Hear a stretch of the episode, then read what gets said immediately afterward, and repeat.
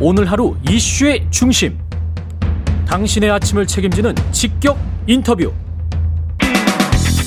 여러분은 지금 KBS 일라디오 최경영의 최강 시사와 함께하고 계십니다. 네, 북한이 코로나19와 관련해서 중대 사건이 발생했다고 밝혔습니다. 구체적 내용은 공개하지 않았지만 김정은 국무위원장은 관련해서 당 간부들을 질책하고 인사교체를 단행했는데요. 북한에서 무슨 일이 일어나고 있는 걸까요? 관련해 국민의힘 태영호 의원 연결돼 있습니다. 안녕하세요. 예, 안녕하세요. 예. 이게 코로나19 방역 부분에서 중대한 사건이 발생했다. 이렇게 돼 있잖아요. 예. 이게 뭘까요? 그 어제 김정은의 사진을 보면 예. 대단히 김정은이가 이제 흥분되어 있고 격양되어 있습니다. 예. 그러면 그러한 이제 외부 모습을 볼때 음. 중대한 사건이라는 거는 북한에서 다른 간부들과 일반 주민들도 알 수 있는 그런 아주 일반적인 일을 김정은은 지금까지 모르고 있었다. 저는 이걸 이번에 김정은이가 알게 됐고 처음으로 알게 됐고 이걸 통해서 대단히 지금 흥분되고 있어서 이렇게 문책성 인사까지 하지 않았는가 저는 이렇게 지금 저 유추해 봅니다. 그건 뭐라고 생각하십니까? 어떤 사건이라고 추정을 하시나요?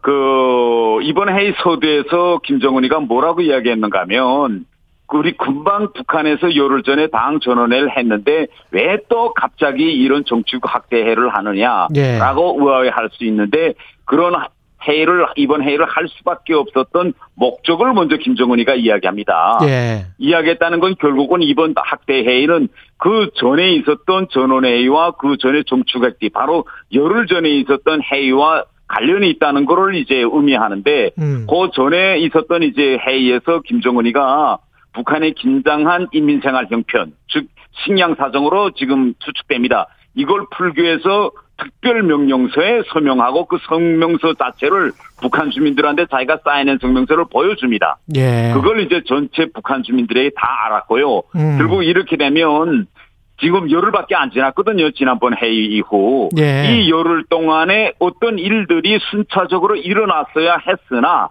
음. 이러한 일들이 일어나지 않았다는 걸 의미합니다. 예. 그러면 이게 뭘까 하고 보면 이 식량을 주겠다고 약속했는데 식량이 도착하지 않았던 뭐 안, 않지 않았느냐 네. 이런 걸로 제가 유추해 보는데 아. 항상 북한은 지금 이때가 되면 우리가 흔히 이야기하는 버레고기라고 하죠. 예. 버레고기 철입니다. 그러면 북한은 이- 이걸 넘기는 타개하는 방도는 항상 뭔가면 굴, 북한에서는 굴량미라고 하는데 예. 이 전쟁 때 써야 할 식량 창고를 열고 거기에 있는 식량을 꺼내서 주민들에게 주고 결국은 수확철에 가서 이제 나온 그런 새쌀을 채워였고 이런 방식으로 북한 시스템이 돌아가는데 예. 이번에 김정은이가 특별 명령서까지 주민들한테 보여주고 식량을 풀어 했는데 현실적으로 거기 가서 창고를 열어보니 뭐 있어야 할 양이 보다 적었다든지 아니면 식량 사정이 너무 급해서 군대가 이미 거기에 있는 식량을 다 꺼내서 사용했기 때문에 창고에 그만한 양의 식량이 없지 않았는지 뭐 이런 일로 유추해 볼 수 있는데 사실 이- 이러한 일은 북한에서 너무 비일비재하거든요. 예. 그래서 이 예를 들면 이제 좀 사정에 오래, 시간을 오래 김정은이가 주었다면 주, 벌려막기식으로 여기 있는 걸 여기다 엮고 이런 식으로 하고 아니면 중국에서 긴급 식량을 이제 수입해다가 나눠주든지 이렇게 미봉책을 썼겠는데 너무 급하게 진행되다 나니 이제 열흘 동안에 일어났어야 할 일들이 일어나지 않았기 때문에 김정은이가 지금 대단히 화나 있지 않느냐 이걸 제가 이 뭐 북한이 발표하지 않았지만 지난 시기에 제가 북한에 있었던 경험으로 좀 유추해 볼 수 있습니다. 근데 이제 지금 말씀하시는 거는 이제 결국 이제 우리가 알지를 못하니까 뭐 추정이긴 예. 한데 앞에서 예. 북한이 예. 발표를 한 거는 코로나 19 방역 부문에서 중대한 사건이 발생했다 이- 이렇게 돼 있거든요.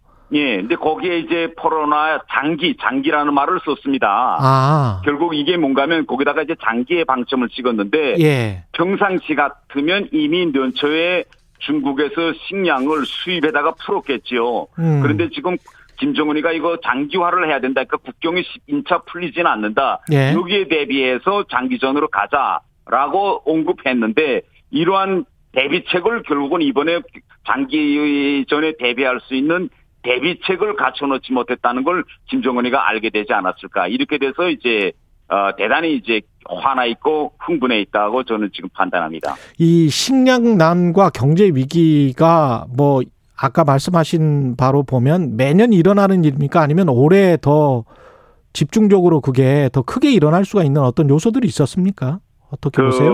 우리가 일반적으로 북한의 식량형 표현하면 이제 제일 식량이 북한에서 긴장할 때는 바로 이 거리 버릿고개입니다. 예. 요 버릿고개를 이제 한 석 달 정도 되는데 예. 요석 달 정도 넘길 수 있는 식량이 항상 북한에서 매해 모자라는 거죠. 그러면 음. 이걸 극복하기 위해서 북한은 긴급으로 극복하자 할 때는 이제 군량 및 창고를 열어서 식량을 꺼내서 나눠주고 예. 그다음에 일정한 시간을 두고 이제 중국에서 식량을 이제 수입해서 다시 채워였던지 음. 아니면 중국에게 요구합니다. 이거 긴급 무상으로 좀 식량 좀 지원 주세요. 그러면 지금까지는 보통 중국이 식량을 주었습니다. 이런 식으로 이제 위기를 모면했는데 이번에 회의에서도 또 언급했처럼 지금 국경을 풀지 못할 사정이다. 열지 못할 사정이다. 장기전으로 갈 수밖에 없다. 여기에 대비하자라고 연초부터 김정은이가 끊임없이 강조했는데 결국은 있어야 할 그런 국량미가 제 양만큼 있지 못한 이런 상황이 지금 생기지 않았냐. 저는 이렇게 좀 어, 유추해 볼 수 있는데 실제 이 음. 이러한 현상은 북한에서 지난 시기 대단히 오랫동안 이제 반복됐다. 그 경제상 가지고 있던 고질적인 이거 폐단이거든요. 그런데 예. 실제 김정은한테는 그런 사정을 이야기 안, 안 했으니 김정은으로서는 아 그만한 군량미에 그만한 식량이 이- 있을 것이다. 또 그렇게 보고가 됐을 거고. 음. 근데 막상 풀어서 줘 하니까 큰일 난 거죠. 이제야 사태 파악을 했다. 그렇게 보고 계시는 거군요. 예, 전 그렇게 생각합니다. 근데 티- 사실 이건 예. 북한에선 알만한 사람은 다 알거든요. 예. 근데 TV에서 보니까 다 마스크를 안 쓰고 있더라고요. 예. 그러면 그 백신은 어떻게 했을까요? 그 중국으로부터 들여와서 백신을 맞았을까요? 어떻게 보세요?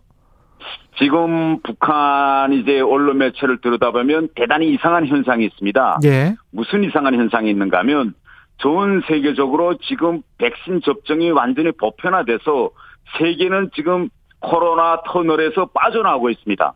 그럼에도 불구하고 북한 언론 매체들은 주민들에게 백신이 나와서 다른 나라들에서는 백신 접종이 시작됐다는 사실을 이런 방구도 주민들에게 이야기하지 않고 현 도리 변이 바이러스가 나와서 전 세계적으로 코로나 상황이 더욱 악화되고 있다. 예. 이런 걸 끊임없이 이야기하고 오히려 북한은 지금 이, 이 단속 처소라고 하는데 에, 도시들 간의 이제 연결고리, 그 다음에 평양시와 지방 간의 이 연결고리들에 대한 단속을 더욱 강화하고 주민 이동 통제를 더욱 강화하는 방식으로 역주행하고 있거든요. 예. 근데 이걸 보면 지금 북한은 아직도 중국 같은 경우는 이제 중국 이 백신에 대한 확신이 서지 않은 것 같습니다. 이거 음. 과연 들여다가 북한 주민들에게 놔줘도 되겠는지 말겠는지. 예. 그래서 결국은 백신이 나왔다는 또 전 세계가 백신 접종을 시작해서 이제는 코로나 터널에서 빠져나오고 있다는 이 사실 자체도 주민들에게 알려주지 않고 있습니다, 지금. 아, 그렇게 보시는군요. 지금 저 얼굴을 보면 김정은 위원장 얼굴이 예. 살이 지금 많이 빠져 있잖아요. 그리고 얼굴에 예, 뭐가 그렇죠. 좀 예, 손목도, 예. 예, 얼굴에 뭐가 좀 난 것 같고 붉은 기운이 예. 좀 있고요.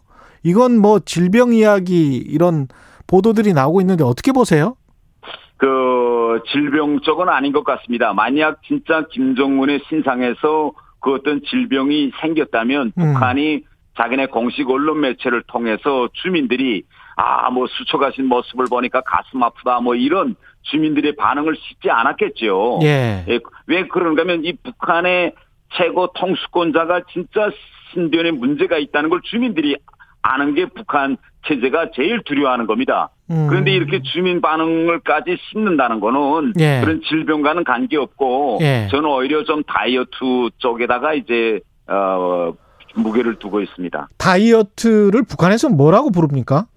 북한에서는 일반적으로 이제 뭐 살을 깐다, 깐다. 우리는 뺀다고 하는데 아. 북한에서는 살을 깐다고 하거든요. 아, 살각이군요. 그러면 예, 다이어트가 예. 살각이.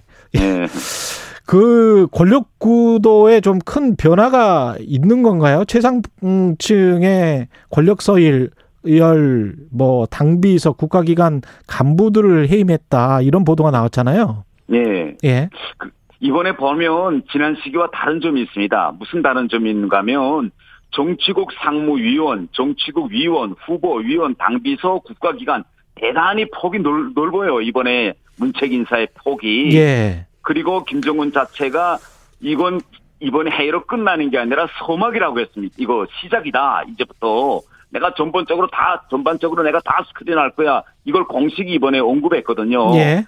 그리고 이 그건 앞으로 이제 많은 문책 인사가 있을 것이라는 걸 예고하고 그러면 우리가 이걸 판단할 때 그러면 북한의 최상층부 권력이 흔들리느냐 정말 이렇게 볼 필요는 저는 없다고 생각합니다. 왜냐하면 음. 실질적으로 북한에서 김정은 체제가 들어선 이후 지난 8, 9년 동안에 엄청난 이제 문책 인사가 있었습니다.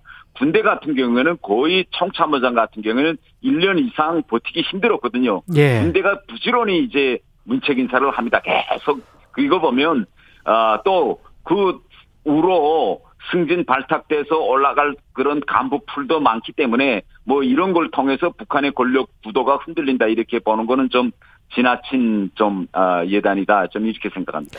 지금 저 바이든 대통령 들어오고 나서부터 북한에 대한 그 대북 접근법이 우리 네. 미국에 잘 조율되고 실용적인 대북 접근법 은 북한과의 외교에 열려 있다. 이게 이제 성김 미 국무부 대표의 이야기잖아요. 예. 북한은 어떻게 지금 할 거라고 보세요? 관련해서 지금 북한이 요구하고 있는 거는 뭔가면 예. 어, 2019년 하노이 회담 결렬 이후 북한이 끊임없이 미국에다가 요구한 것이 있습니다. 한마디로 압축하면 새로운 계산법을 가지고 와달라 이거예요.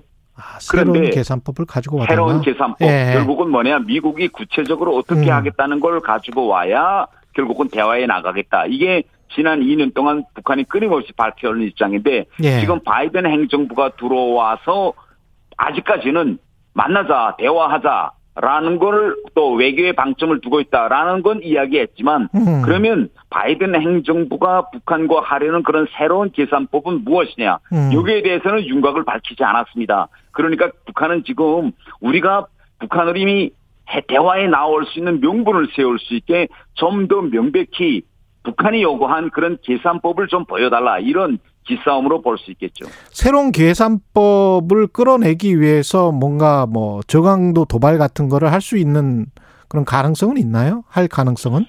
아 이번에 보면 이제 북한이 대화와 대결 두 곳에 two track에다가 다 지금 그 열어놓고 있습니다. 예. 근데 지금 현 상황을 보면 지난 시기처럼 그렇게 북한이 이제 물리적 그런 도발로 먼저 나올 것 같지는 않고 아직까지도 미국에다 대고 계속 새로운 계산법, 새로운 그런 명백한 윤곽을 보여달라 이런 이제 단계이기 때문에 아, 여러한 간보기 탐색전은 한동안 계속될 것으로 이제 보고 가장 여기서 이제 변수로 될 수 있는 건 8월 우리 이제 한미연합 훈련입니다. 예. 이 훈련과 관련해서 북한이 보기에도 그야말로 대폭 축소된 음. 그런 훈련 모습을 우리가 보일지 한미가 아니면 네. 이전보다는 좀 더 증강된 음. 이런 이제 한미연합 훈련 모습을 보낼지 이걸 보고 북한이 다음 단계의 행동 방향을 판단할 것입니다. 예, 여기까지 해야 되겠습니다. 말씀 감사하고요. 국민의힘 태영호 의원이었습니다. 고맙습니다. 예, 감사합니다. KBS 일라디오 최경련의 최강사 1부는 여기까지고요. 잠시 후 2부에서는 더불어민주당 대선 예비 후보 정세균 전 국무총리 만납니다.